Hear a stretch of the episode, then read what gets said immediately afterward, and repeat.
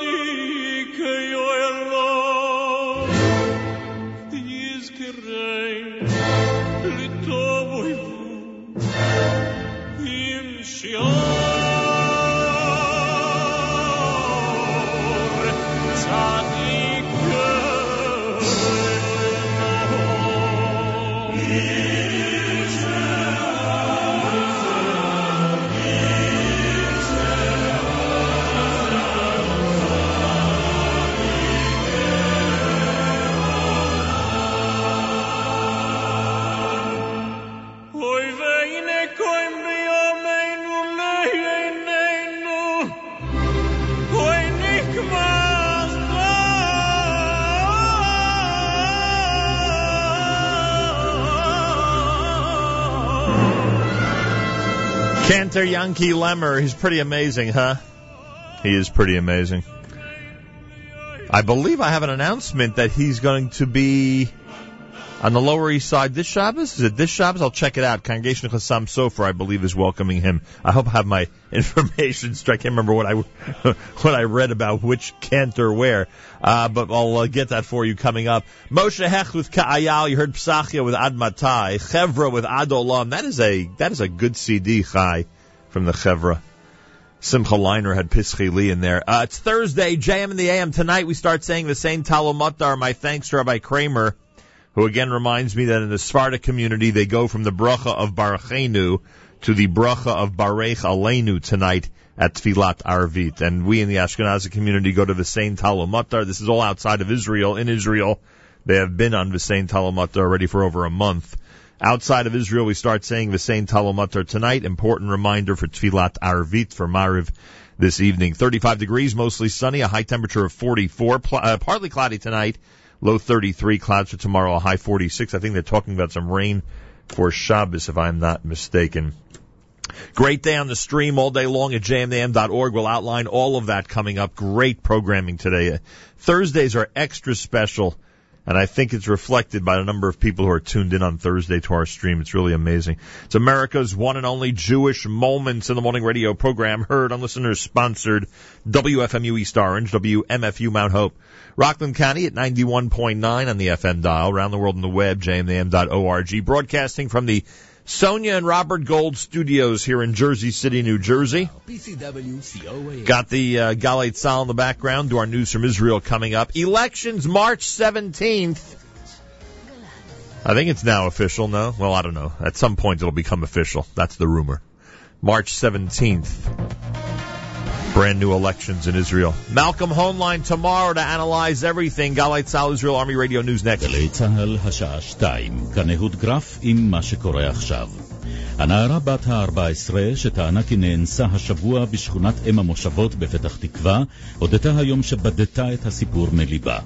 אתמול הגישה הנערה תלונה שלפיה אלמוני גרר אותה לקרוון בשכונה, ושם תקף ואנס אותה.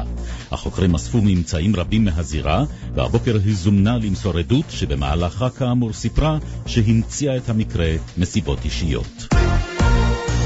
היועץ המשפטי לממשלה יהודה ויינשטיין שיבח הבוקר את שרת המשפטים המפוטרת ציפי לבני ואמר שהיא הייתה משענת כלשונו נגד חוקים גזעניים. את היית נכס למשרד המשפטים. אני לא רוצה אה, לומר אמירות שיחשבו פוליטיות חלילה, אבל אין לי ספק שנכונו לך עלילות. נדמה לי שהציבור בישראל לא יכול לוותר על כישורייך, כך שאני לא נפרד ממך, אה, גברתי השרה. כתבינו יונה לייבזון ואלדר גילרן מוסרים שבמשרד האוצר נערך טקס פרידה דומה מהשר המפוטר לפיד. במובן מסוים אנחנו עושים את הכינוס הזה במקום שתי מסיבות עיתונאים. אחת זה שהיינו אמורים להציג פה כל הנהלת האוצר את התוכנית הגדולה שלנו להורדת יוקר המחיה. רצינו להכניס תחרות שתוריד את העמלות בתחום המזון. תוכנית שעבדנו עליה הרבה זמן. אני אה, מקווה שכבר שר האוצר הבא יציג לכם את זה.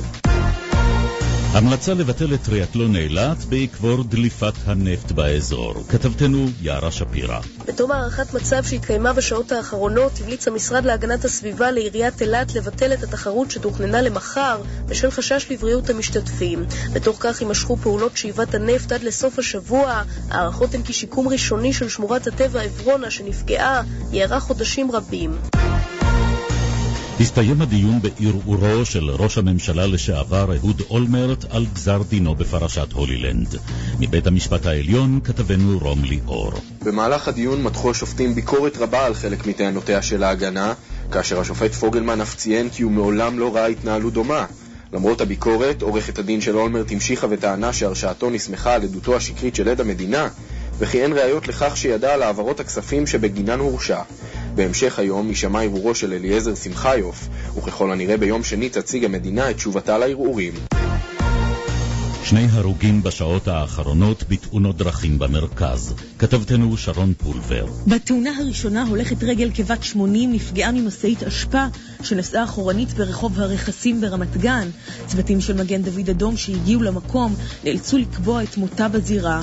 שלוש שעות לאחר מכן טרקטור התנגש באופנוע בכביש 424 סמוך למשמר איילון. פעולות החייאה בוצעו ברוכב האופנוע הצעיר כבן 27, בסיומן נקבע מותו. הנסיבות של שתי התאונות נחקרות כעת על ידי המשטרה.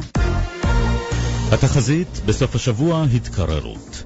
ולסיום, נחשף שמו של הסרט החדש בסדרת ג'יימס בונד. כתבתנו נועם דהן. הסרט החדש יקרא ספקטר על שם ארגון הטרור המיתולוגי בסרטים הראשונים בסדרה. לתפקיד הראשי ישחק שוב דניאל קרג, ולצידו כריסטוף וולץ שעל פי הערכות יהיה הנבל. הסרט צפוי לצאת לאקרנים בסוף חודש אוקטובר. אלה החדשות שעורך הדר שיפר.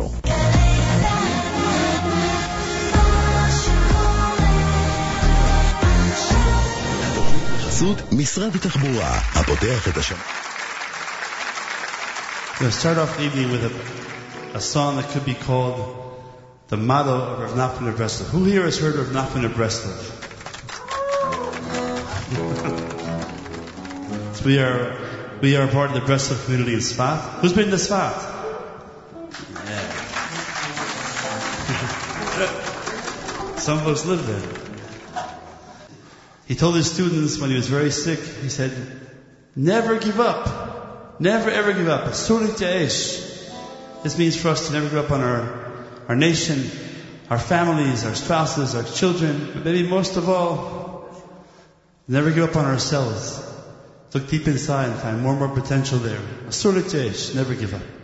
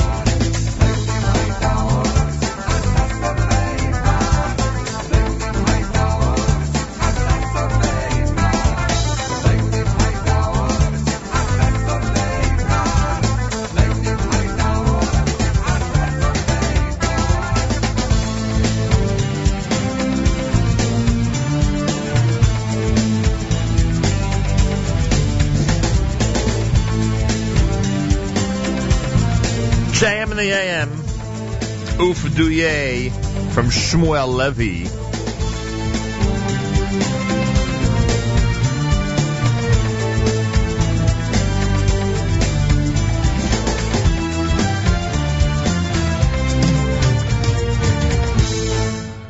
There it is, Uf Duye, Shmuel Levy. Uh, That's from the Zehayom CD. That's from the Leviathan CD here at uh, JM and the AM. Uh, before that, Simply Tzvat, UD Best is the name of the CD. Uh, the song is Never Give Up. It's a great rendition of that one, uh, opening up the 7 o'clock hour. It's Thursday morning, JM in the AM. Tonight we start saying the same Talumatar. That begins at Mariv this evening, don't forget. The same Talumatar begins tonight. Amazing day on the stream. I believe today is the debut of Sammy Schechter in his role as stunt show host. And that happens at 1 o'clock Eastern Time today, right after the live lunch. So we welcome Sammy Schechter, a wonderful young man who uh, has got a good sense of humor and a lot of skill. He is part of the stunt show hosting uh, rotation, if you will. And that happens starting today, 1 o'clock Eastern Time. And I see that Avrami has prepared a throwback Thursday uh, for JM and the AM that features the king of schlock the king of schlock himself, Lenny Solomon, from a show that was done. Let's see how long ago.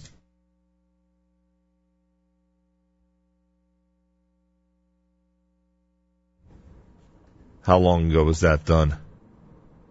Um, Throwback Thursday today, which comes up right after the stunt show from December 1st of 2004. Going back exactly 10 years. I wonder if it was Hanukkah already. Maybe we featured Lenny in uh, a big schlock rock performance on Hanukkah. Anyway, a lot of stuff today. Uh, Charlie Harari at 9 o'clock right after JM and the AM with special guest uh, Guy Orman from Big Productions in the CEO Spotlight. He has uh, amazing segments, uh, management tips, practical productivity, life bits, leadership lessons, in the news with Michael Davis, all, all with Charlie Harari. At the 10 o'clock this morning, Allison Josephs, we've been talking a lot about her recently. Uh, she ran an amazing event this week, the Jew in the City uh, All-Star event. And then we mentioned her yesterday because she's uh, being uh, recognized with Mayim Bialik as Partners of the Decade by Partners in Torah. If you heard that uh, conversation yesterday with Rabbi Goritz. Uh, today on Jew in the City Speaks, Allison has a recap of the third annual Orthodox Jewish All-Star Awards.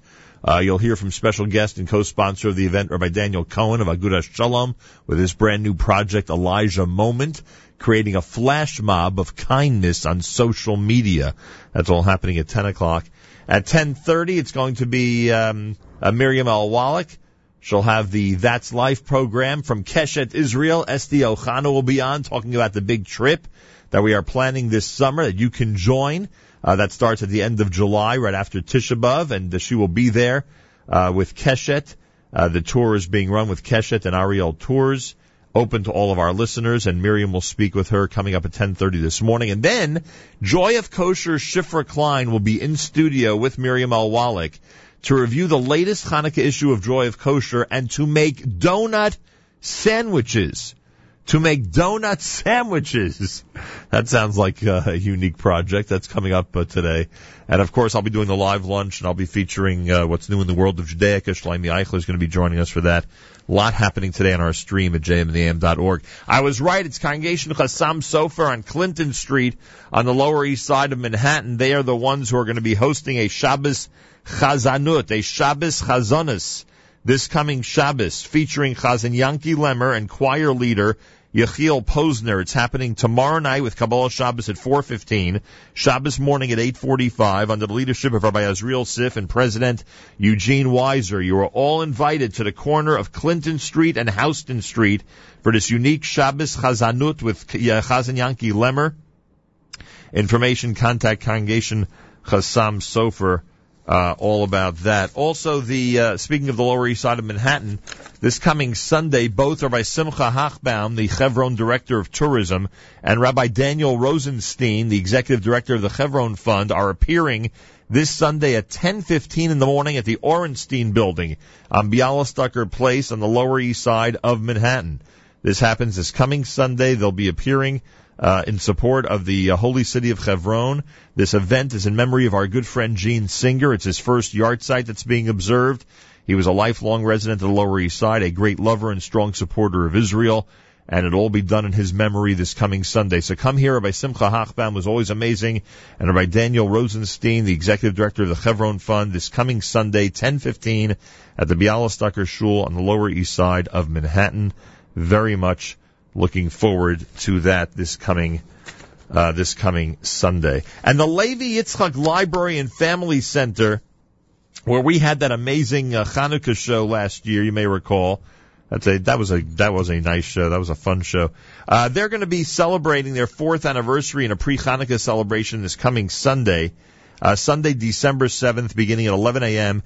They're going to be doing an event uh, for the books. That's right, an event for the books. Get it? Library at 11 a.m. Balloon twisting with juggler Keith at one o'clock. Fireman Jason on the with the book The Bravest Fireman, a video presentation at 4 p.m. on the Maccabees, and at 3 o'clock, David Adler, author of many favorite uh, children's books, will be there. Uh, he'll describe how to create a bestseller, and they'll talk about his book, The Story of Hanukkah. So that's all happening uh, at 564 Central Avenue in Cedarhurst this coming Sunday, 516-374-BOOK, 516-374-BO. Okay, plenty more coming up. Keep it here at JM in the AM.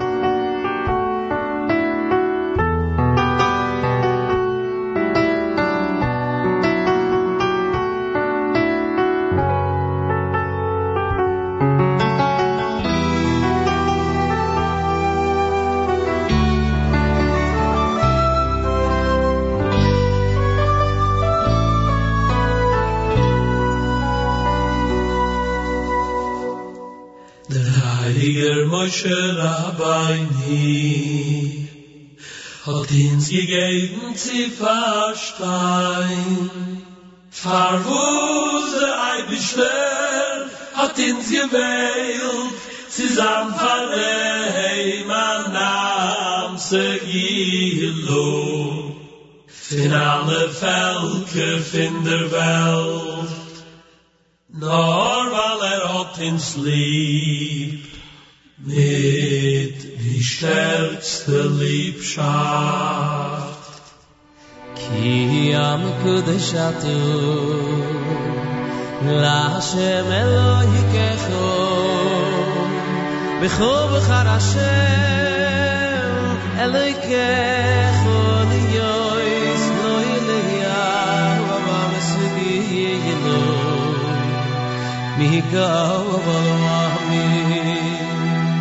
מקלו וממשרה תנאי oh, oh, oh, oh, כי ים קודשתו להשם אלוהיקךו בכו בחר השם אלוהיקךו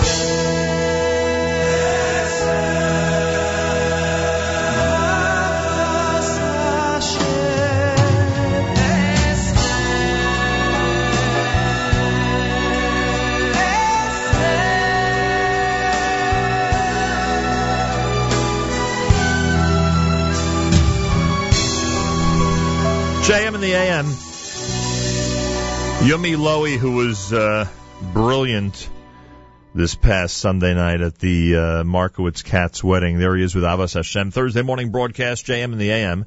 Again, a reminder of Saint Talmutar. If you don't live in Israel, where you've been saying it for quite a while already, we start saying it tonight at Tfilat Arvit in Mariv. Keep that in mind. Nefesh B'Nefesh invites you to explore Aliyah as an empty nester. They have Aliyah planning workshops coming up this weekend for empty nesters. If it's time to start thinking about uh, a future life in Israel, Bergen County this coming Sunday starting at 10 a.m. at the Crowne Plaza Englewood. In Queens this coming Sunday at 7 p.m. at the Hilton New York JFK Airport on 135th Avenue in Jamaica.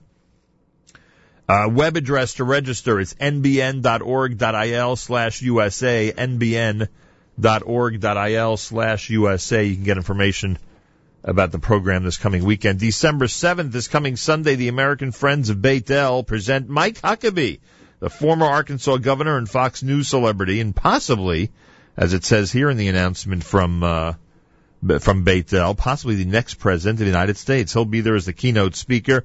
Mazal Tov to guest of honor by Alan Schwartz and honorees Barry and Suri Weiss and Akiva and Chanita uh, Tights.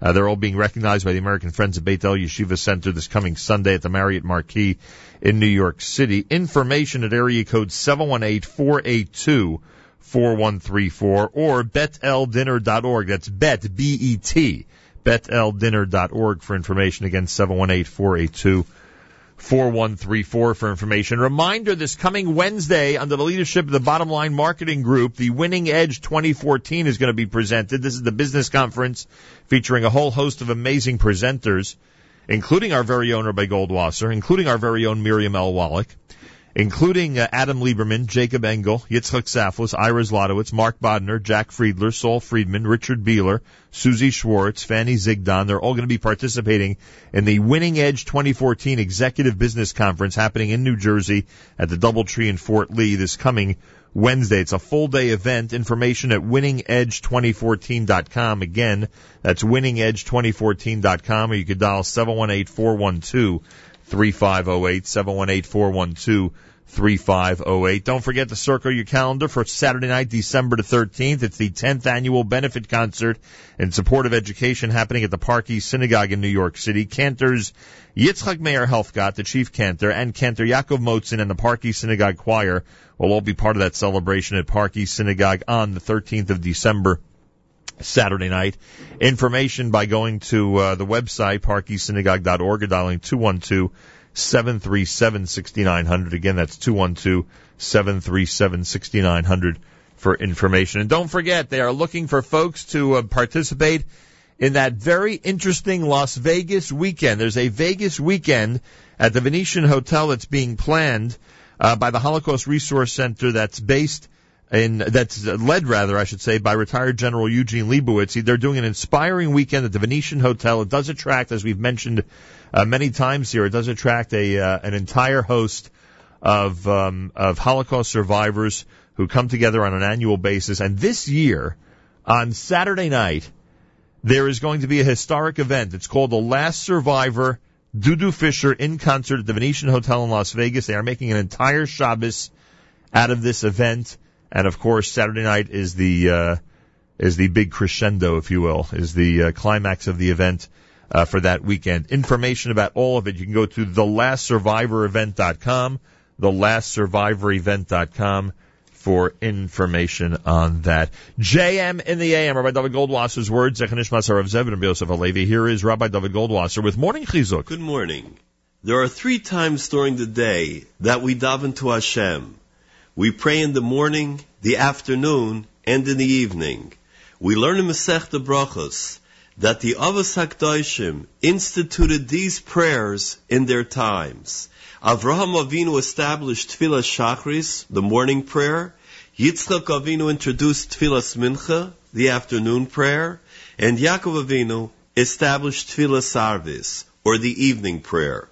Not only are these three different times of the day itself, but they also represent three tkufas, different periods in the history of Klal Yisrael. Shachris, which is recited in the morning, represents the golden era of our times. Tfilas Arvis, the evening service recited in the night after the sun has set, represents the Tkuf of Shkia, a sinking and decline in the spiritual status of Bnei Israel. It is an era of Chorban, exile from our land. Yet, these two phases of sunrise and sunset don't interrupt our Avodas Hashem our expression of thanks to Hashem for all the good that He has done in the past, and our entreaties to Him to help us in the future. Shachris and Arvis, two distinct time periods in the full day. Regardless of the circumstances, we bless Hashem. David HaMelech conveys this clearly in Tehillim. Tzorav Yogonemtzo, distress and grief I would find, then I would invoke the name of Hashem. I will raise the cup of salvations, Koisi Shois Esa, in the name of Hashem I will invoke. This indicates our obligation to Hashem. Whether we are holding the Kois Yeshuas, the cup of salvations in our hand, and we possess great riches and success, or God forbid, if we're experiencing the opposite, we pray to Hashem. However, there is a third segment of the day, a shorter time period, when the light and the darkness touch.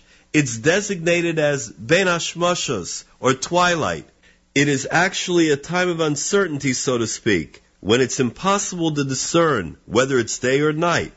Accordingly, if a baby boy is born Ben Hashmashos, there's a halachic question concerning the actual day of birth and the determination of the day of the bris. This time of day represents our current tkufa, a tkufa that is mixed up, berbuvia, a time of chaos and confusion. It's impossible for people of this age to distinguish the lines of demarcation that define our obligations. This is the era that Yitzchak perceived from a distance. He saw that camels were coming, which are an allusion to our tkufa. The Torah teaches us that the kosher animal is determined by two factors. It chews its cud and it has split hooves. The camel, though, is one of those creations whose tum and tahara are muddled because although it obviously chews its cud, it does not have split hooves. This creates some uncertainty and confusion, similar to the period of twilight where real light and darkness are in transition and blended in anticipation of this difficult period of time, when it's neither sunrise nor sunset, Yitzchak Avinu implemented the Tfilas Mincha as a tool of combat. We learned that prayer at Mincha time is especially effective. May all of our tefillos be answered. This has been Rabbi Dovid Goldwasser bringing you morning chizuk. Have a nice day. JM in the AM on a Thursday with 35 degrees, mostly sunny weather and a high temperature of 44. Again, a reminder, outside of Israel, we start saying the same Tal U'Matar tonight. Keep that in mind. If you're not familiar with that custom, you can consult with your uh, local rabbi. Uh, well, Kory Bardash is a uh, is a name very familiar to me for a long, long time. He's one of those people who uh, neither he nor I want to reveal how long we know each other. Uh, he contacted me a couple of weeks ago and uh, informed me that he and his wife Yifat are in the uh, midst of um, leading a very important effort in Israel. Uh, they live in Israel, and uh, Kory, in addition to what we're about to discuss, his role uh, with his wife in this very important work, uh, of all the things that I want to mention about him, I will say he's uh, a captain in the IDF spokesman's office in the Reserve Corps. You have quite a resume, but that's the one that jumped out at me. Kory Bardash and Yifat, welcome to JM and the AM. Good morning. Good morning. Nice to see you. So you estimate that you have been listening to Jewish programming on this radio station for quite a while. Absolutely. Long, yeah. We're not going to put a number to it, huh? Absolutely. Yeah. You made Aliyah how many years ago? Uh, 19. Yeah. 19 years This month it's uh, 19 years ago. So, I mean, let's just assume you were not 18 years old when you made Aliyah, right? Can someone become a member of the IDF spokesperson's office and and continue to progress in that area of Israeli life as you know somebody who made Aliyah when you did? Well, it's actually a very good question. Uh, it's a whole different uh, conversation. Oh, What's yeah. interesting is that um, when I made Aliyah at 30, uh, the Army actually didn't want me because there's a cutoff at 28. So they made it clear you're not made- joining. it wasn't me, uh, but um, I actually had to use all my connections to get into the army, to uh, volunteer for the army, because I was already uh, too old. They Right. didn't need somebody, uh, you know, I was, and what am I Yeah. going to fight? They, would rather the 20 year olds than correct, the 30 year olds. correct. But um, but I remember actually there was uh there was an article in the newspaper and there was talking and uh, the Doveret, the spokeswoman at the time, was uh, in a in a, it was an article s- speaking about all the work that they do. And I said, hey, listen, I'm not going to necessarily fight, but I know I could contribute to the country and uh, to its defense by speaking English. Right. And um, and I used all my connections to actually get into the army, and uh, and uh, and and one thing led to another, and I, I got into the army because you not only have to go. The army said, okay, we'll let you in, but you have to have a unit that sponsors you. Right. So the spokesman's unit uh, contacted the army. They said yes, we could use him, and and thank God. And this, uh, and this may be overstating the obvious, but you can accomplish more as a spokesperson officially with the IDF than I guess you could as a, I don't know, regular citizen running around and being a Right. Listen, there's right? just something. The optics of wearing Right. a uniform with bars on your shoulders, talking to, uh, and and the unit that I'm in is talking to uh, visiting politicians or international organizations that come to Israel, Right. and articulating and advocating uh, and articulating properly what. Um, the army's role is in whatever it is, and, and, and if you remember the, um, let's say the security fence, for instance, Right. um, that Israel took a beating in international press as to how bad it was, and and again the optics of the Berlin Wall and, Mm-hmm. Right. and everything like that. But Apartheid, to be- all that, right. exactly. But to be able to explain how it actually saves lives. It's uh, on both sides of of the thing, and and basically the wall could always be, and the, it's not even a wall; it's a fence. Ninety six percent of it is actually a fence that can be moved, Could be adjusted. and a right? life can't be re- returned. So uh, Interesting. Um, and and this past summer, more work for you, less work. Now that you're older, it's less work in general. No, no, it's uh, it's it's more, and there's it's actually a very um, motivated group of individuals that are in the spokesman's office that we actually call them all the time, saying, "When do you need us?" And it's not Right. like we have to go to the army for two weeks at a time. It's oh, we have a meeting. Could you go to Mhm. And you know, represent at six hours? So I always I joke around that the hardest. You know, or the most dangerous thing for me is my cholesterol level because uh, uh, I have to go to a lot of functions and dinners and rather than being. Uh, You got the tough part of Yeah, army life, huh? Very interesting. So kol hakavod to you, and the you and that entire unit should continue to have success. Thank you. I'm sure you've had a lot of pushback in different encounters. Uh, yeah, yeah, yeah. As you meet people Yeah, from around the uh, world. Very hostile audiences at times. I can only imagine. All right, so uh, you and your wife Yifat, uh, tell us tell us about uh, this project that you that fell into your laps, uh, so to speak, right? Uh, well, what actually happened is, uh, uh, and my wife could go into it as well, is the last five years we've had foster children in our lives, particularly uh, teenagers. This is in Israel. In what city? We live in Efrat, but we're actually, when we started having these foster kids in our own lives, our own pri- uh, Right. private kids, besides our own five biological children, um, uh, we were living in Yerushalayim at the time. Uh, we have subsequently, last three years, we moved to Efrat, and uh, and uh, and what, what what we experience is that when children in Israel, the, the the problem exists in America as well. When children who are part of the social welfare system, which includes foster care, these youth villages, the, some wonderful youth villages, homelessness, or where uh, social services is involved in a child's life within their home, or some kids that are not even part of the system, when they age out, when they're 18 and one day, everything dries up. There's nothing for them. The support system that the government provides is gone. Right, there's no funding. And therefore, society expects these children At the no- age of 18. to live as an independent adult. Right. And I don't know about you. I could talk about myself when I was 18, 18. and and we had you know supportive parents, loving, nurturing parents, communities, uh, shuls, schools. That everything is geared to help a kid Till they're ready to be to on the, their own. it's ready to be- and you know uh, our children look forward when they're 18 they're looking at the future with anticipation excitement you know opportunity Right. this population in Israel and it's 4,000 kids every year that age out another 4,000 dumped on society that view turning 18 with dread and depression because what are they going to do No one to turn to. right So Yifat, what did you do to help solve this problem? So as Kory said, um, we started in our house. Uh, we had few kids that we took uh, to our home. Um, we raised them up. They, they came to us already 16, 17, very, very sad cases. Uh, and we saw that there is a hope. Even if you start in a older age, there is a hope for these kids. And if you uh, give them the life skills and the tools, they can actually uh, have this transition to healthy adult life. Meaning, even if you meet them at Yeah, 16 at or 17, 17. years old. Yes. Because we would think they'd have to, you know. You start early. Right. It's much, it's much harder. I I, must imagine. admit, it's we, we we went through very, very a lot of difficulties, but uh, then we understood we cannot do it for all the 4,000 peop- uh, kids. Can't bring them into home. uh, because we really Efrat's only so big, huh? only have 10,000 Yeah. people there yeah, we we had few in our home, and and also through this process and meeting their friends and their crowd, I realized that if we, if we can just uh, catch them at the age of 18, 20, it's crucial age. Right, if we can, couple of years. if we can take them in these years and really give them uh, uh, the whole support they need. We will give them high school diploma. We'll give them life skills. We give them a work ethic. We can actually save them. We can, we can send them at the age of 20 to real life. They can be, live independently, and then how we will cut the the circle of poverty. Right.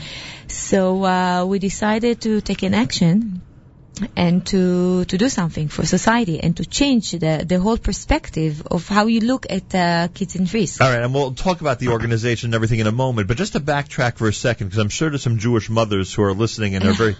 I mean, I don't know if the system's the same as the U.S. You could tell us that, but but when you say five foster children, does that Uh. mean five official foster kids under your care? Like, is it similar to what we know here in the New York, New Jersey we didn't area? get paid for them by the government. Uh, it was uh, we what, the foster care system in America i has a lot of difficulties. When I say foster care, I actually expand the definition to any child that lives out of their home or their home is a dangerous situation. and I assume, and I assume Uh, limited contact with their real parents, right? or zero contact, Or zero contact, or, right. abu- Right. or it's it's a very negative. Uh, They'd be uh, on the street, quote unquote. Right, and, and and you have to understand that this population they're they're no longer children and they're not yet adults, Right. and all these let's say the very good uh, youth villages that these children live in. Um, they just get them up to 18 because, uh, and, and, and you're not teaching, they don't know how to open up a bank account at that point. They don't but know when, how to work. But, but when I mean that Jewish mothers would be curious, you then took the responsibility for those five Absolutely, kids. You- You, you, you, had them in your home as if they were your five real kids, right? Yes, yes, absolutely. I mean, you ended up with 10 kids. I ended up of, with going to 10 parents uh, Teacher teacher conference a day. Right, so now you get my Yes, question. Absolutely, absolutely. It's a lot of work, and I also work in the consultant to large companies. Uh, it's it's a lot, a lot of work, but I felt they are the like we we say uh, on Elul time, like avi v'imi azavuni. So this is this is these kids, avi v'imi azavuni. They don't have parents, and if we don't take them to us, they will be in the streets. They I will mean, be criminals. They will be abused. I will be understand. I understand all that, but there are people who hesitate and, and think for months if they should take in one kid. You're Ah. you're at five, and you probably thought for months about taking in a six. No, no, no, the two of you. Yeah. I, I would figure. Uh, there was the- one case that one of the children that came to us, uh, we got a call, and I remember clearly that uh, uh, we didn't even meet the kid yet, and Yifat said, I love him already, you know, like before. Uh, but um, but some of these kids, because they went to school and because they live in different things, they weren't living with us 24/7. Understood, but and still, so you're responsible. a for that. Yeah, Yeah, yeah. yeah. That you are their parents, so you're right Yes. that they're in the dorm or they're in the you know other people's homes for a while. But Yeah, whatever the case is, you're responsible. Ab- absolutely, and I must say that uh, we have uh, five kids of our own. Right. They're, they're very young. They don't know the stories behind these kids. They're siblings. They, yeah, they don't know the stories Right. because we try to protect them. But because they're very loving kids, they were part of the whole deal. Right. And this is uh, part of the cure, I would say, even. That must be very helpful to the foster kids that they have brothers yes, we and have a lot like of yeah. We have, Oh, they, you know, yeah. our kids like you know, play basketball. Oh, I'm us. sure. You know, you find, and they probably fight like siblings as well. you find Kory Bardash in our studio visiting from Efrat. All right, so let's get to the formal part of this because there's actually something that our listeners can do to help this situation, and that's uh, uh, that's Atara, right? Atara is the name of the organization. Yes. Um, empowering women as they age out of foster care. You've done this specifically for the ladies, for the girls of that age, right? We had to start somewhere. Right. there are 4,000 of them every year, as Kory said, and we had to start somewhere. So we decided to start with the most vulnerable population. So, uh, Teenage girls. g- girls. Obviously, right? Yeah. I mean, we talk about the most vulnerable. Those are the ones that need the most care. Exactly. And they would turn 18 and they um, expected to live on their own. Right. They, they can't. They're just busy survival. Right. all the time. So if we give them the shelter, or if we give them the food, we can actually be able, they will be able to look above the the, the moment Right. and to to get to something They in their can, they can imagine a future for themselves. Exactly. Why are we under the impression Yeah. that the Israeli government, because of the way it's set up and because and the nature of its generosity, would be taking care of kids past 18? Like we, as you know, observers from thousands of miles away, think like that of the Israeli. It, it's not a wrong impression, right? No, no. Well, you should know in America there's a big push as well to expand foster care and social services from 18 to 21. For this very reason. For this, because uh, psychologists, social workers, and, and everybody who looks at the evidence and the data will show that for every extra year, because up until 18, a kid isn't learning life skills to live independently. They're just being sheltered and fed. So if you give them till 21, But you get, and we're, and you combine that with learning how to transition properly into society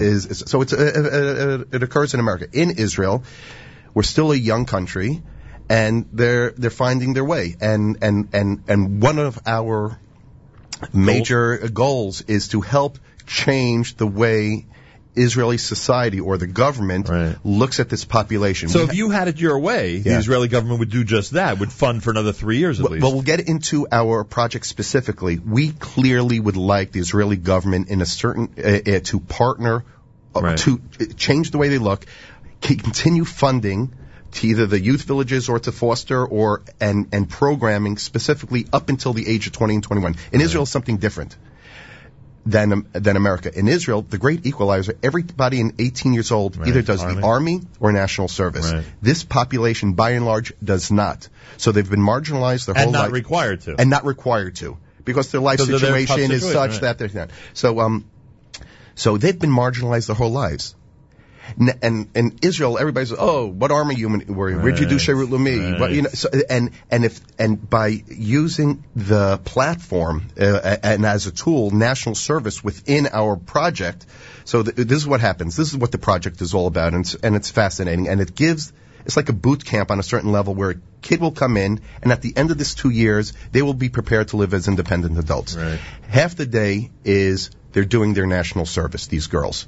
Which they would not have done otherwise, but we've partnered with uh, with a very uh, with a very good organization, the Na- uh, the Volunteer Association, that's the largest um, uh, Sherut Leumi organization, and these kids are specifically placed in positions where they have a special, let's say, natia- um, inclination to want to work in a hospital or whatever it is, and they're doing that till let's say three o'clock in the afternoon. It's on the job training.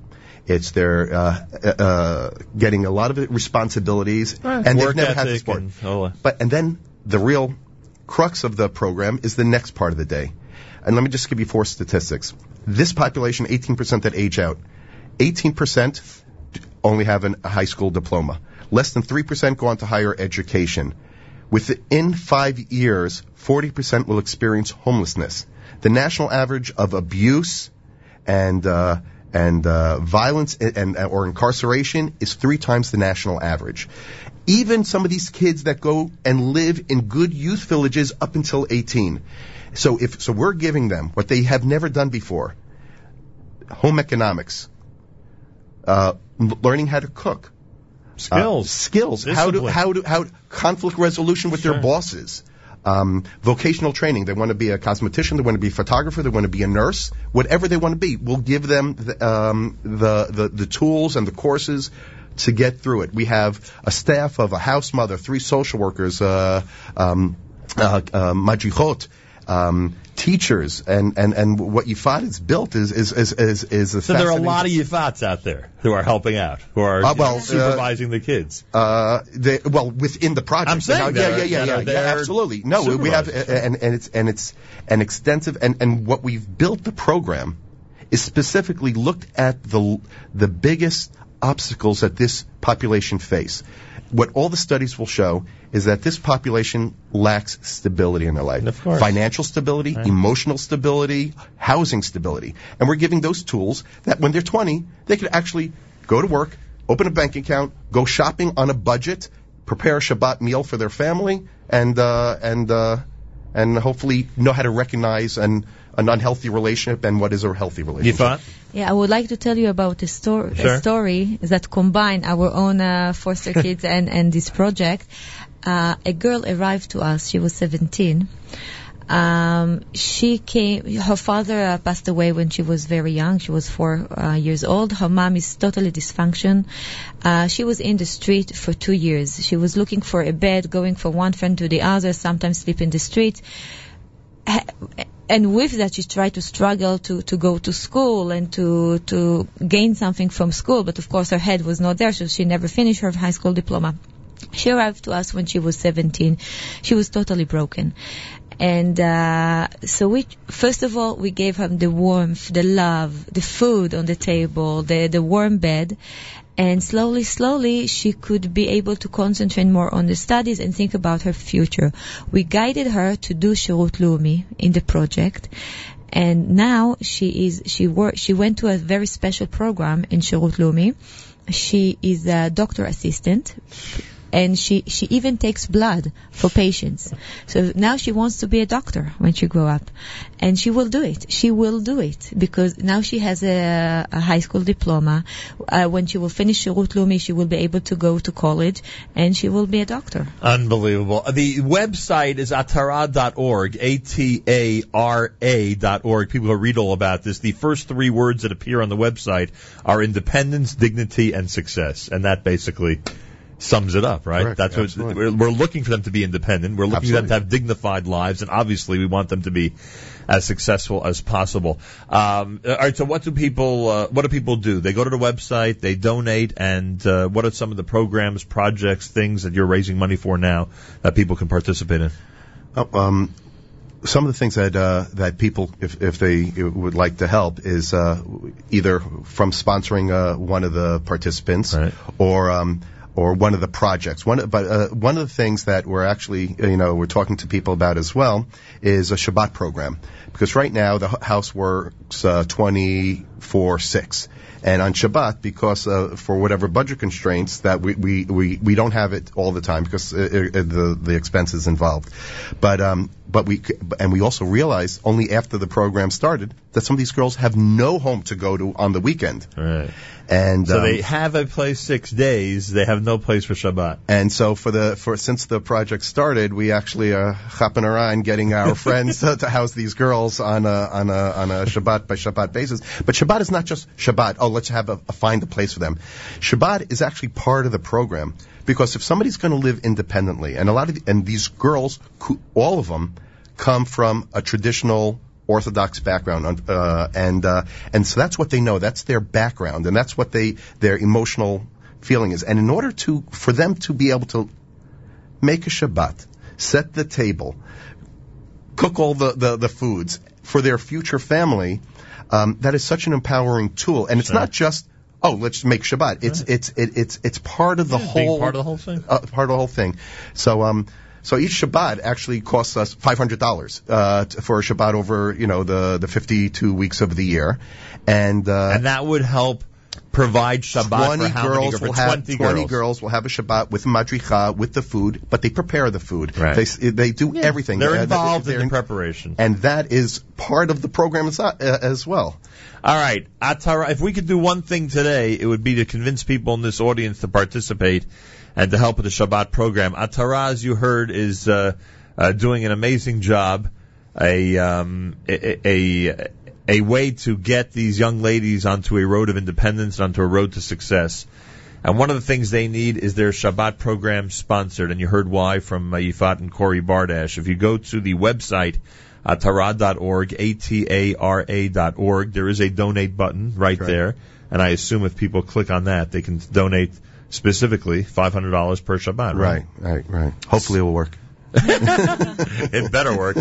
Simple as that. If you go to the website, you can see a lot of the different things that we spoke about today, uh, why this need has been created in Israel, or why it eventually, unfortunately, happened in Israel, why this need is out there for those who are over the age of 18. The vision of the Atara organization, the story, the program, it's all up there on the website.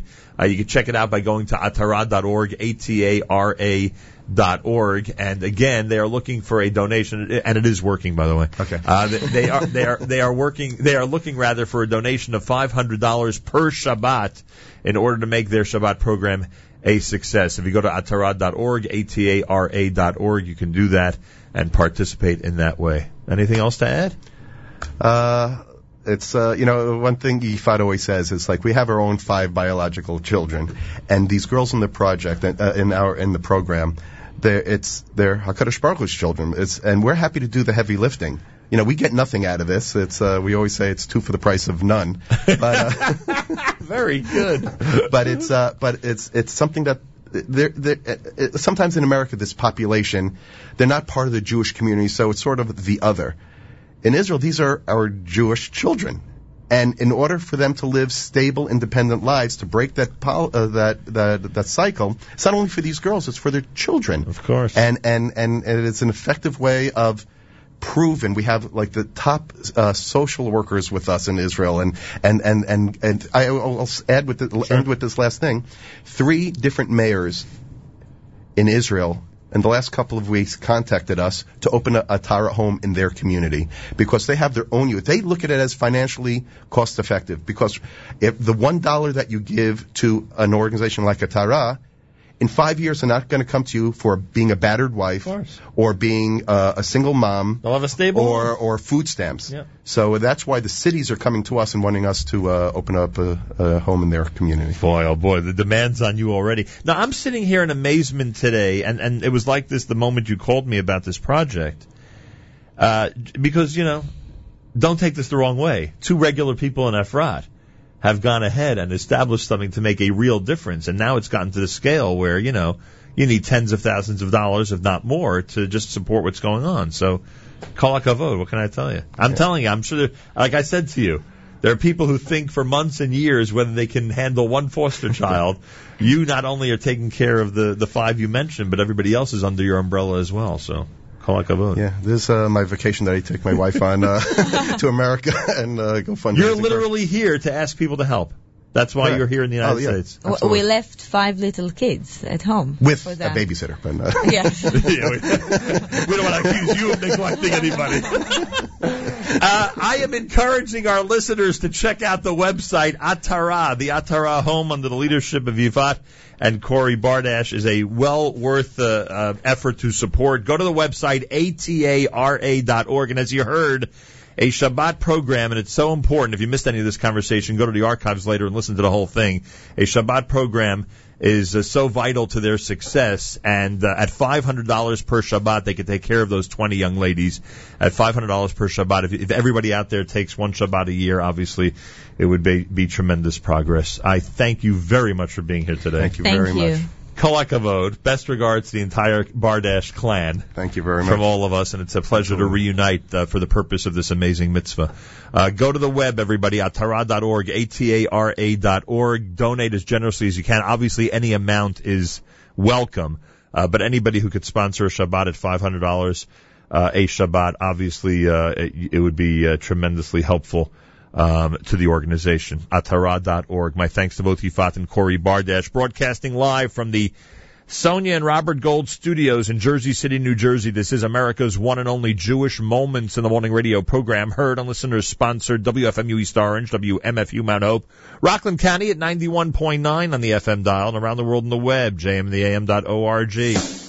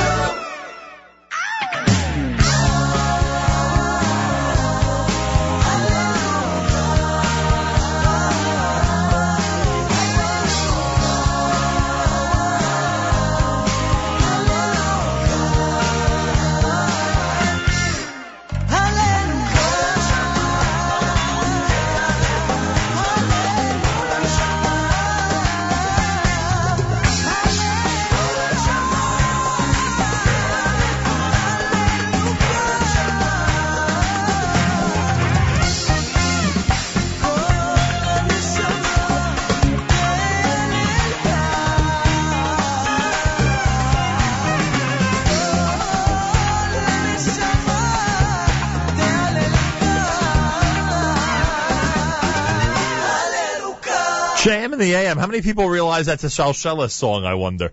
That is a Shalshelis song. Before that, Osim Tshuva, done by uh, Yaakov Shwekey.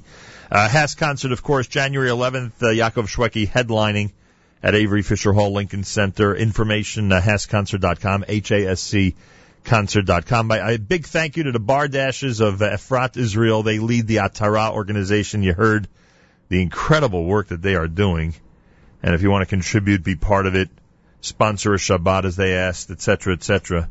Uh, atara.org, A-T-A-R-A dot org for information about the whole thing. JM and the AM, don't forget you can comment on everything we do by uh, heading to the uh, uh, by heading to the uh, NSN app. We have an NSN app, Android and iPhone. You can listen to our programming all through the day, all around the world. I want to thank somebody who just posted a comment. Nice recap of Nachum Segal's Shabbos in Kew Garden Hills in this week's Queen's Jewish Link by Dr. Mark Singer. Thank you. That's very nice. I saw that yesterday. Dr. Mark did a great job on that. And I thank him very much. JM in the AM at 10 minutes after the hour. Don't forget that the, um, that the Talmud Torah of Flatbush continues its amazing lecture series is coming Saturday night. Rabbi Tzvi Romm, our, our rabbi at the Bialystoker Shul in the Lower East Side of Manhattan and administrator of the Manhattan Besdin, speaks about from the casebook of the Besdin, unusual stories and issues in contemporary conversion that's happening at the Congregation Talmud Torah of Flatbush, 1305 Coney Island Avenue, between Avenues I and J in Brooklyn this coming Saturday night. They are getting massive crowds, by the way, to that lecture series. A call to everybody. Mr. Blumenthal and everybody responsible for that. Uh, reminder, Lower East Side of Manhattan welcomes Rabbi Simcha Hochbaum and Rabbi Daniel Rosenstein of Chevron this coming Sunday at the Orenstein Building. They'll be speaking at 10.15 in the morning. Program is in memory of Mr. Gene Singer. Information, you can contact the Chevron Fund at 718-677-6886. 718-677-6886. Our journey to Israel has been announced uh, the day after Tisha B'Av in 2015. I believe it's July 27th. We leave on an excursion to the Holy Land that will be simply unforgettable. You're all invited to participate. Our friends at Keshet Israel taking care of everything in the uh, Holy Land. And of course, our friends at Ariel Tours taking care of all the travel.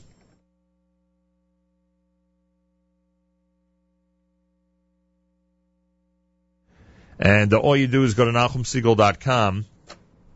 Go to NachumSegal.com and you'll be able to uh, get the information by clicking on the link on the picture of Marata Machpelah that you'll find at the very top of the page there at NachumSegal.com.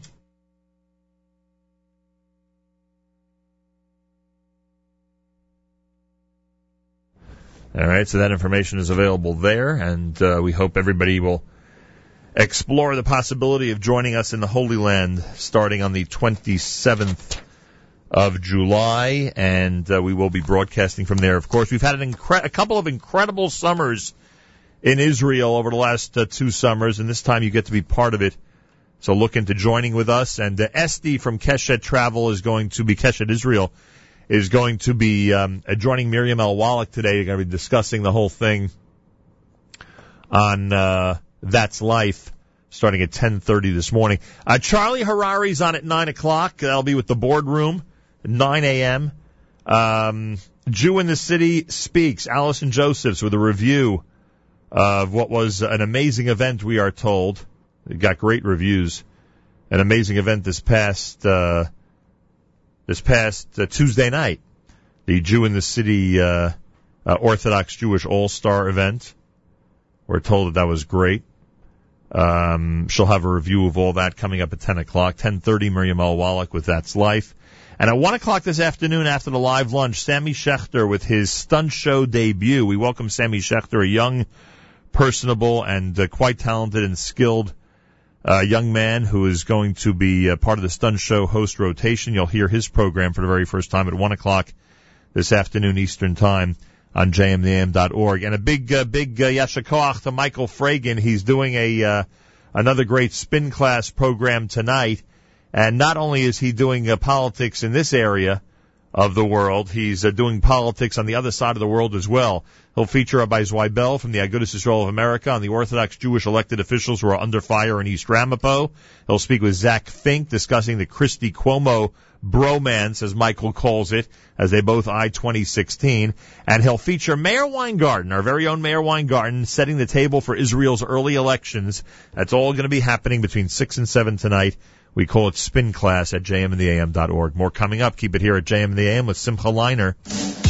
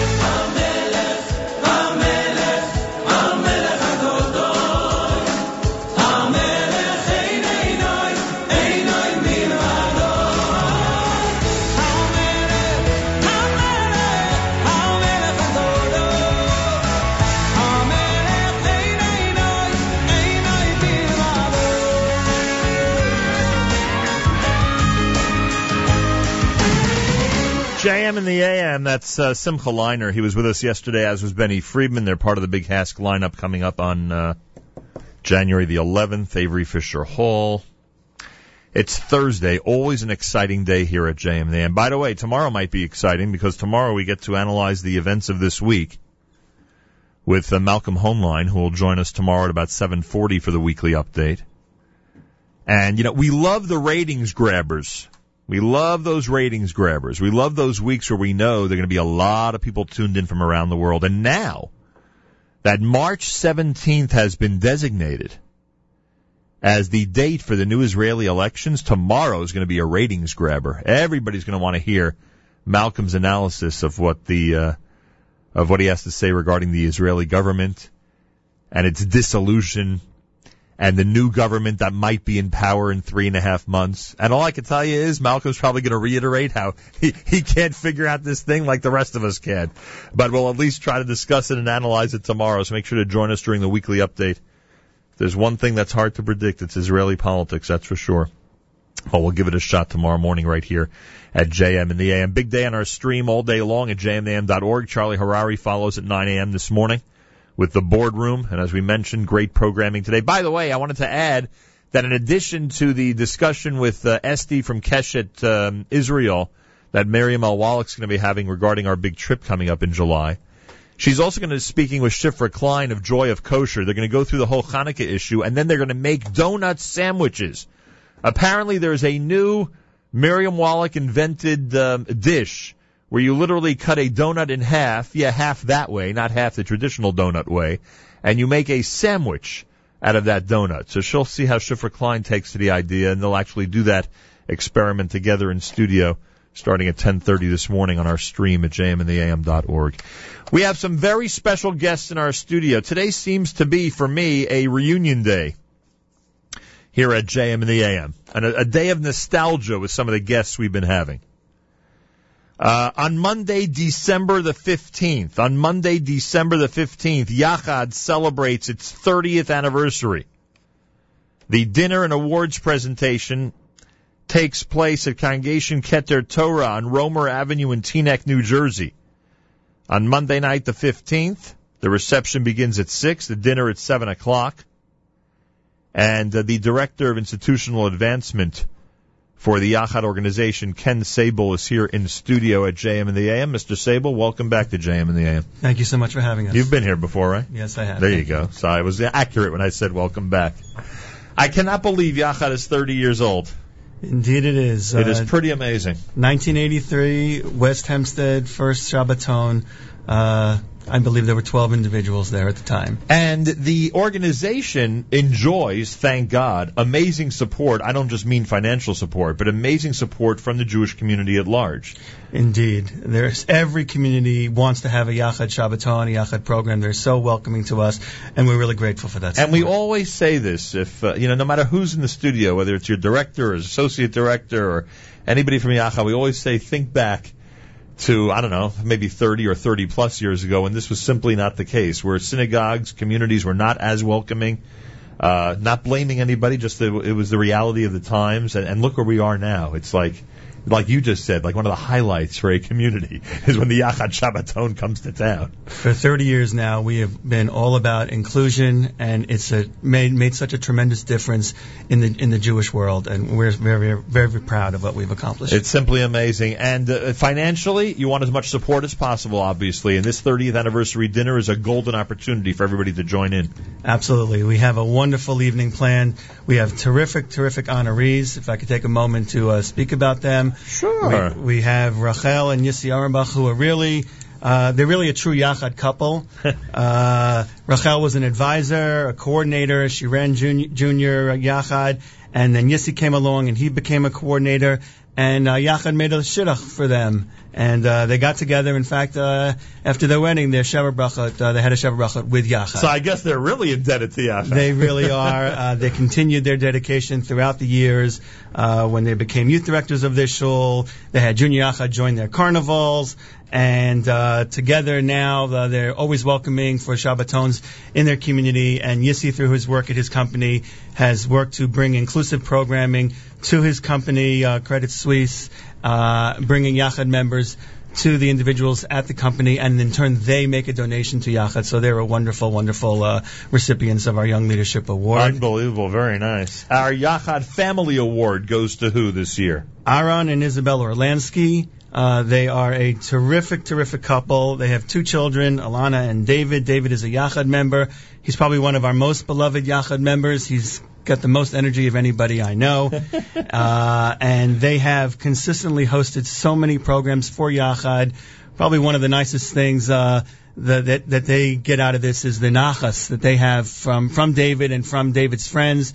I know last year David had a special birthday and they made a party for him and the overwhelming majority of the people at the party were Yachad friends of Very his. nice. So that was great. And we have a third honoree, which we'll get to in a moment. I do want to mention, by the way, that both uh, Rabbi Riskin and his wife and President Richard Joel and his wife are uh, honorary chair people of the event. That is correct. L- lending even, uh, I mean, you have a whole list of prominent names associated with this event. If anybody looks, looks at the tribute committee, they'll see the type of people from our community uh, that are involved. But it's obviously uh, wonderful to both uh, welcome the Joels and the Riskins uh, to that list. The um, the Community Leadership Award is being given to a very special family, right? You're giving the award to a family It out is there. indeed the family. And for me, this is extra special, and I'll tell you why. Because this is a day of reunion, a day of nostalgia. And Rabbi Chaim Marder, one of the leaders of the family that you're recognizing, is here in our studio this morning, and it's an honor. Good morning, Nachum. An honor to welcome him here. Oh, for me nice to see another old friend here at JM in the AM. Good Uh, morning, sir. Good morning. Good morning. How My are pleasure. things in White Plains, New York? Uh, things are happening. The uh, the uh, the shul and the community are are growing and. How uh, long have you been in. White Plains? This is our 20th year there. You're 20 years in White Plains already? In the Hebrew Institute? In the Hebrew Institute. How different than 20 years ago? I mean, is, is it much larger than 20 years the ago? The shul has uh, grown younger. Uh, a miracle. That's a rarity. it's a rarity.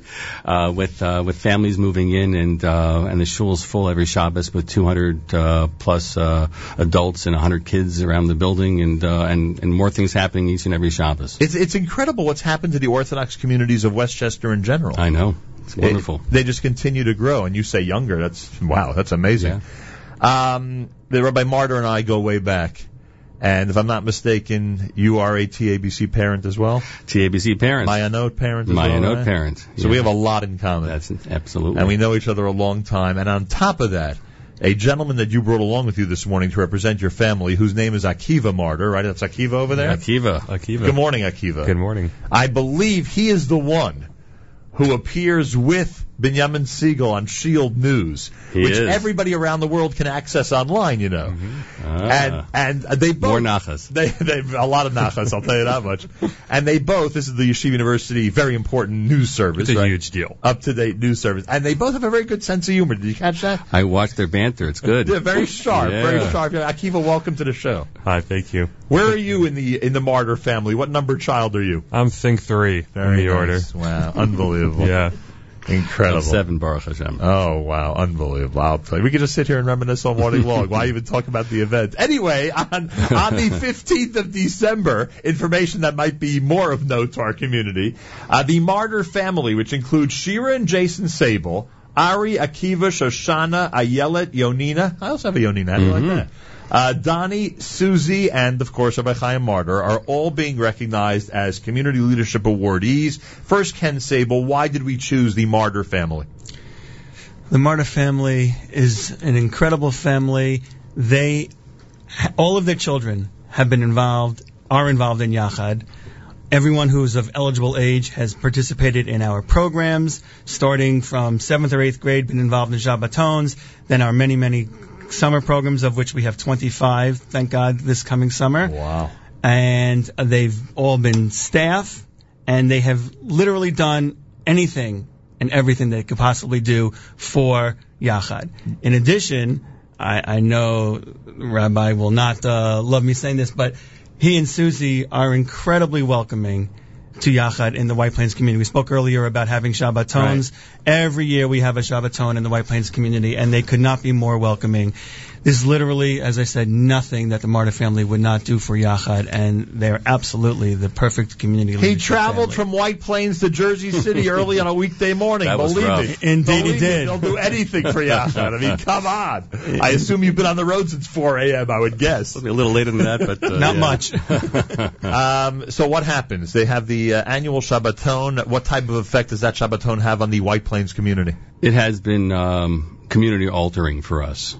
And I think it helped a, sh- a, a shul and would help and helps any shul um, recognize that it's a, a, synagogue, a shul life. uh, We tend to think about what it does for for us, services provided for us, um, places where we come to daven and do our thing, and um, it causes to take us people to take a step back and say, right, we are. Uh, this is about a larger world of, of, of Jews that we are here to embrace, and um, it, it, it alters, as I said, and it's altered the face of our community every year. People, we have, we have a number of things happening over the course of a year in the shul. This is, um, as mentioned before, a highlight for us. You know, it's it's interesting. You heard our previous guests and, and the, the work that they're doing, which is unbelievable and beautiful. And and they said to me off the air, they can't believe that people walk by this problem and don't realize Yeah. That's right. And you know, and of course, some, the majority of us don't open our eyes usually to things, unfortunately, and that may be human nature in many ways. Yachad has opened up everybody's eyes. Yachad has essentially said, you know, there's a,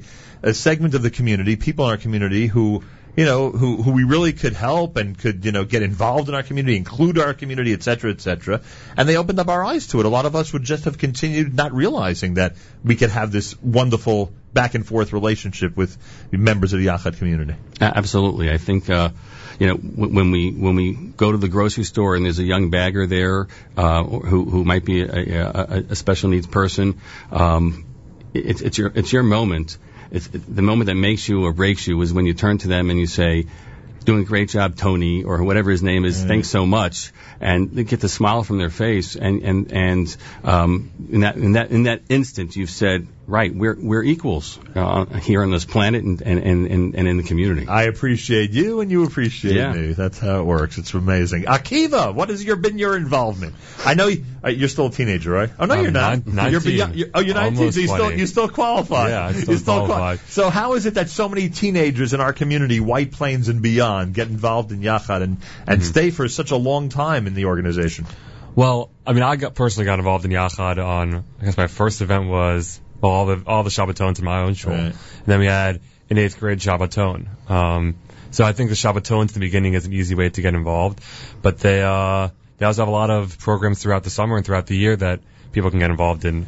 I I did Yad B'Yad um, Right. when I was going into tenth grade, and throughout high school, I sort of progressively got more and more. But why is it so satisfying to you? You know, I can I can ask Rabbi Marder. He can give us a very rabbinic answer, I'm sure, Yes, yes. why it's so satisfying. but why, to a kid like yourself, is it such a satisfying experience that you want to go back and back, you know, back again as often as you can? I think um, for a lot of reasons. On one level, it's just fun. You know, they the events are fun. You're with people that all everyone that's there wants to be there. Um, and it's not people aren't there for the drama or anything like that. It's just people are there to make new friends and to be kind to each other. When you're in that sort of environment where everyone is just being being themselves and being open to other people, um, I think it's uh, a time where people develop their own self-esteem and feel good about themselves. So I think that's one main reason why people find themselves drawn to it. No No, like I mentioned, no, I think that teenagers are by nature, uh, um, you know, by nature, very self-centered, and uh, they go. To, kids go to camps, and my kids also, you know, go to Camp Stone every year. Uh, but but to to take time and they sort of divide their their summers between going to Stone and, and hopefully you know staffing Yachad events afterwards. These are moments in which. Uh, when you, you, you take, take a step back from yourself and uh, you remind yourself what friendship is, what sharing is, um, what a really meaningful summer can be. You can go to Israel with, with, with, kids who, with, you know, with kids and adults who own these programs and see it through their eyes, then you've actually um, benefited twice over from the experience. That's so true. Uh, Ken Saibel, Rabbi Chaim Marder, Akiva Marder, all in studio this morning, JM and the AM. The event that we're calling your attention to is, of course, the Yachad uh, National uh, Dinner coming up on, uh, what are we calling it? The 30th anniversary dinner, rather. The Yachad 30th anniversary dinner coming up on Monday, December the 15th. Um, many distinguished honorees. They will inaugurate the Joel Danner Yachad Communal Fellowship. Why don't you talk about that for a moment, Ken? This uh, special fellowship that's being uh, designated that evening. So Joel Danner was the quintessential mensch. I truly believe if you look up the word mensch in the dictionary, there will be a picture of Joel there. Joel unfortunately passed away four years ago. He was all about ensuring the Jewish future in terms of professionals. He was the head of uh, CJF, the head of personnel at CJF, um, and he consistently worked to make sure that he was partnering people who wanted to be in the Jewish communal world, partnering them up in the in the in the right positions. And even in his retirement years, he came to Yachad, he came to Dr. Lichtman and said, "What can I do to help?" And Dr. Lichtman noted that we, we needed to move in, an, in another direction and to further enhance our organization by building our lay leadership and building that partnership between lay leadership and staff. And Joel went around the country. New York, New Jersey, Chicago, elsewhere to try to help uh, help build us up as an organization. And, and he did such a tremendous job. And again, he was such an incredible individual. When you spoke with Joel, it was as if you were the only person in the room. And I, I can tell you personally that many, many times I find myself saying, "What would Joel do right now?" and I don't, I don't act until I figure out what do I, what I think he would, he would have done, and then I, and then I act. So the Yachad Communal Fellowship will be under the name of Joel Daner. Yes, we, we created this fellowship in his memory. There are three individuals who who are uh, Daner fellows. They're outstanding individuals who all care about the Jewish community, who all care about individuals with disabilities. They're, it's post college. They're taking a year off between college and whatever it is that they want to do, whether it's psychology, law, healthcare, whatever it may be. and uh, it's a, it was a very very uh, intense process to choose these three individuals, and they they are worthy individuals, and they will carry on the the Joel Daner name f- forever. Monday, December 15th at Keter Torah on Roemer Avenue in Teaneck, New Jersey, a 30th anniversary dinner for Yachad. Uh, can we say that that's the centerpiece of the dinner, that the, the fellowship is? Are there other specific needs that the dinner is addressing this year specifically that you're raising money for? Oh, it's for it's in addition to that, it is for obviously overall Yachad in, Right. general. Uh, we've spoken about the summer programs again, of which Right. there are, there are 25. We're so well known for our Shabbatonim, but I think people need to realize we're so much more than Shabbatons. We have the Dayhab programs where we're teaching, you know, critical social skills and life skills, and obviously respite for families. We have a vocational program. Rabbi Those are mentioned daily, right? The vocational Yes. Right. Rabbi mentioned before about uh, you know meeting an individual in a, in a supermarket Right. who might be begging, etc. That's all We- vocational That's vocational programs that we do that in New York, New Jersey, elsewhere throughout the country. I don't know if people realize that we're in 15 states, Canada, and Israel right now. Two chapters in Israel right now. So we're really moving. We have an IVDU school for individuals with special needs. I can go on and on. Yachad is in 15 of the United States? That's correct. Which is the most obscure of those 15? Which one would I find hardest to believe? Uh, Omaha? They're in Omaha? They're in Yeah. Nebraska? Yeah. Yachad's in Nebraska. Really? Really? Who's the head of Yachad in Nebraska? or you don't know the name you know, I can't tell you the name. Find out for me. I'm curious. I will certainly. I wouldn't. uh, I wouldn't mind discussing uh, Jewish life in Omaha with somebody from there at some point on the air. No problem. We have, of course, we have uh, relationship building courses and marriage and dating courses, all types of obviously counseling services for individuals, family supports, and all and all of that. Um, you know, we were mentioning before when you when you were, when you were talking with Akiva about you know why why he wants to get involved. Oftentimes we get notes from parents of quote unquote typical individuals who Ya- their involvement with Yachad has made such a difference in their lives. We all think about the Yachad participant that it makes such a difference, and frankly, it's the other individuals that, that we really touch and, and make such an incredible difference in Yeah, their but lives. it's the first thing Rabbi Marder said that it's been the community changing. The whole experience has changed the community at large, which is pretty amazing. Great benefit to uh, to the wonderful generosity of the people who work with Yachad. Um, Isabel and Aaron Olansky, Yachad Family Awardees, uh, uh, Rachel Froelich Arenbach and Yisrael Arenbach Young Leadership Award. Uh, the Marder Family, the Community Leadership Award, as we mentioned, Monday, December 15th. How's the dinner doing so far? Are we getting a response Thank? God we're getting a response, but you know we'd love to have uh, you know obviously more people and raise more funds. I think uh, all of us in the community know somebody who's been touched by Yachad, and if you do, that's true. And if you know one of the honorees, call up, send in a donation, attend the dinner. Donation at any level is greatly appreciated. It makes a difference every day. Best way to reserve for the dinner would be? Would be to call, to reach out to our terrific, terrific event coordinator, Elaine Grossman, Grossman E at OU.org, G R O S S M A N E at OU.org, or you can call her at 212-613-8350. All right, 212-613-8350 for information. Grossman E at OU.org for information about the dinner. Yachad has a website, of course, yachad.org. You can check that out. And you can get your reservations in for December the 15th to pay tribute to all the honorees. Rabbi Marder, you know how, uh, you know how it is being an awardee or an honoree at a dinner. Not always the most, uh, you know, the easiest thing.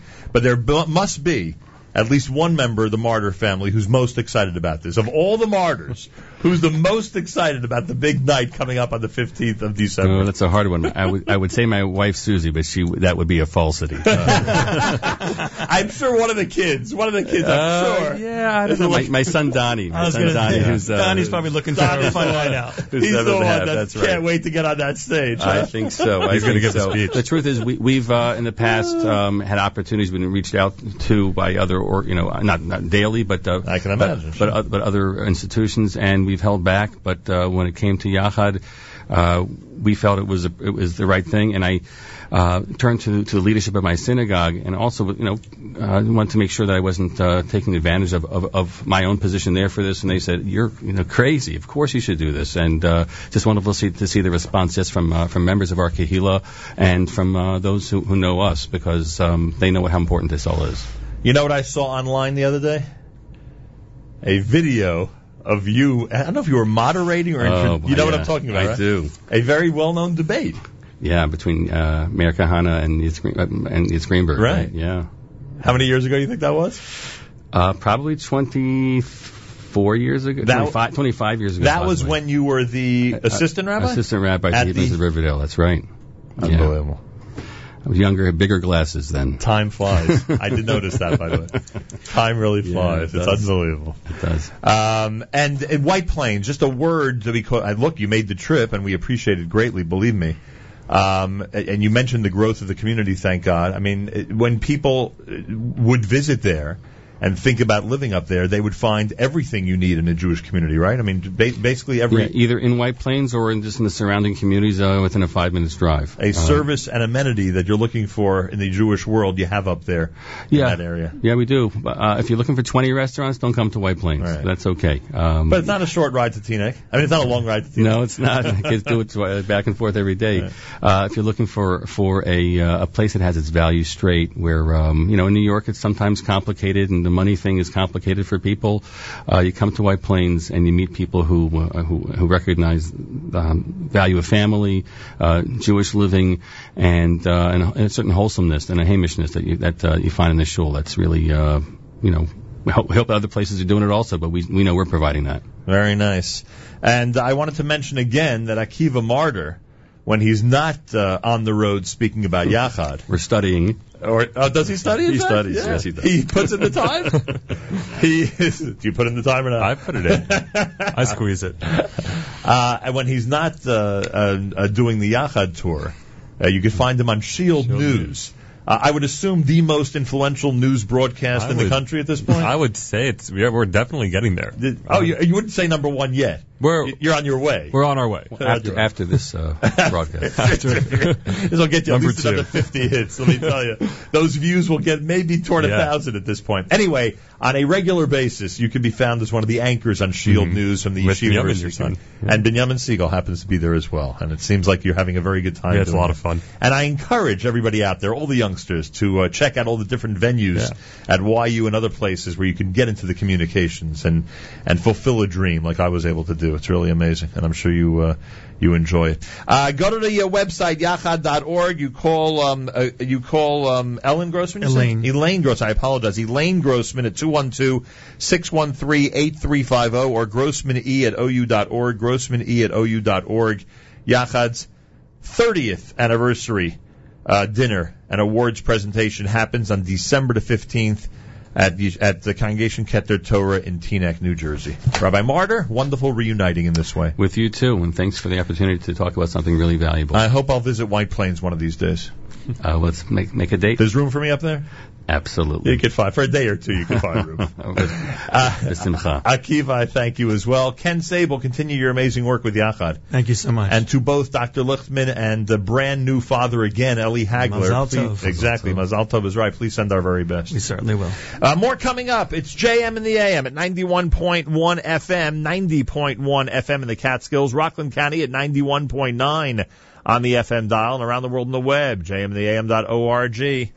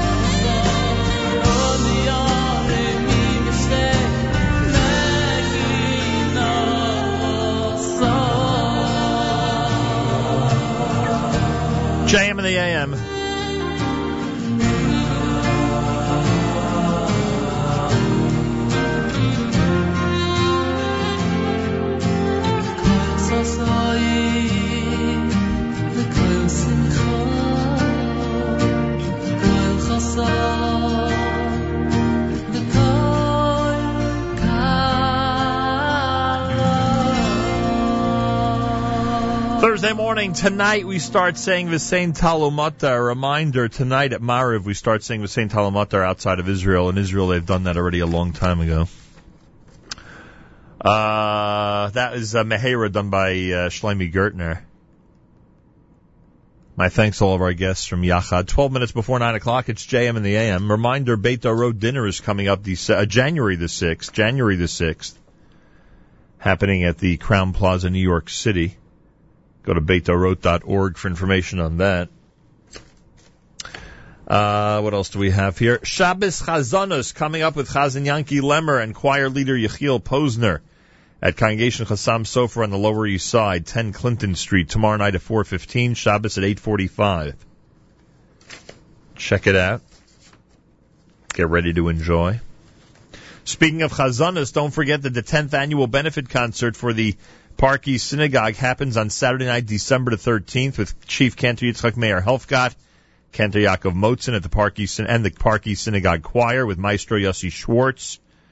Um, information on that, 212-737-6900, 212-737-6900 for information. Amazing day on our stream all day long. Charlie Harari with the boardroom coming up at 9 o'clock. Jew in the City speaks. Allison Josephs with a review of the uh, Orthodox Jewish All-Star event coming up at 10. 10.30, Miriam L. Wallach, who not only will have Esty on from uh, Keshet Israel talking about our tour coming up in July, but she's also going to have Shifra Klein from Joy of Kosher, and they're going to be making donut sandwiches. 10.30 this morning, tune in for a unique concept, donut sandwiches in honor of Hanukkah. 11 o'clock, I'll do the live lunch. Shlomi Eichler is going to join us with what's new in the world of Judaica. 1 o'clock, Sammy Schechter debuts in his role with the Stunt Show. And Michael Fragin with an amazing lineup tonight on Spin Class at 6 o'clock, including our very own Meir Weingarten on the Israeli elections. You know when that's happening, right?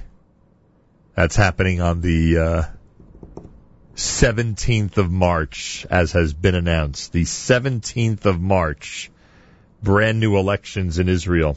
Tomorrow, Malcolm Hoenlein will join us. Weekly update will return tomorrow. And uh, Malcolm Hoenlein will uh, discuss, I'm sure, the new elections and everything else you can imagine. All coming up tomorrow at 7:40 here at JM in the AM. Uh, in White Plains, Rabbi Marder just reminded me that our good friend Yitzi Spinner is the cantor. Chazan Yitzi Spinner is up at the Hebrew Institute of White Plains. Here he is at JM in the AM.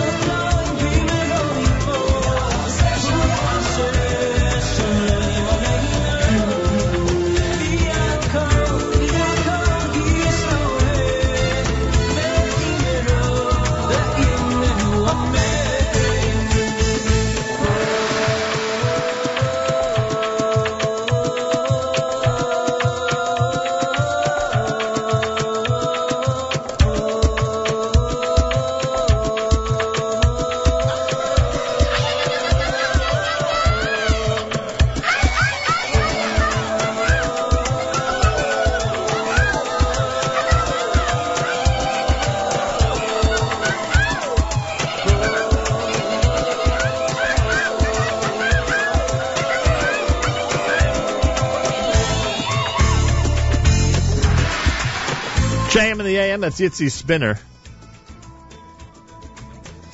Give a big shout out to the White Plains community again. I want to thank Roy Marder for visiting us this morning among our guests. JM and the AM. Well, the uh, the word on the street is that uh, our wonderful friend Lori Rosazada is celebrating a birthday today. That's right. Uh, Dr. Joe and all the Rosazada children want to make sure to wish uh, their wife and mom, Lori Rosazada, a very special happy birthday. We'll do it with a Yaakov Shwekey song. Happy birthday, Lori, from all of us at JM in the AM.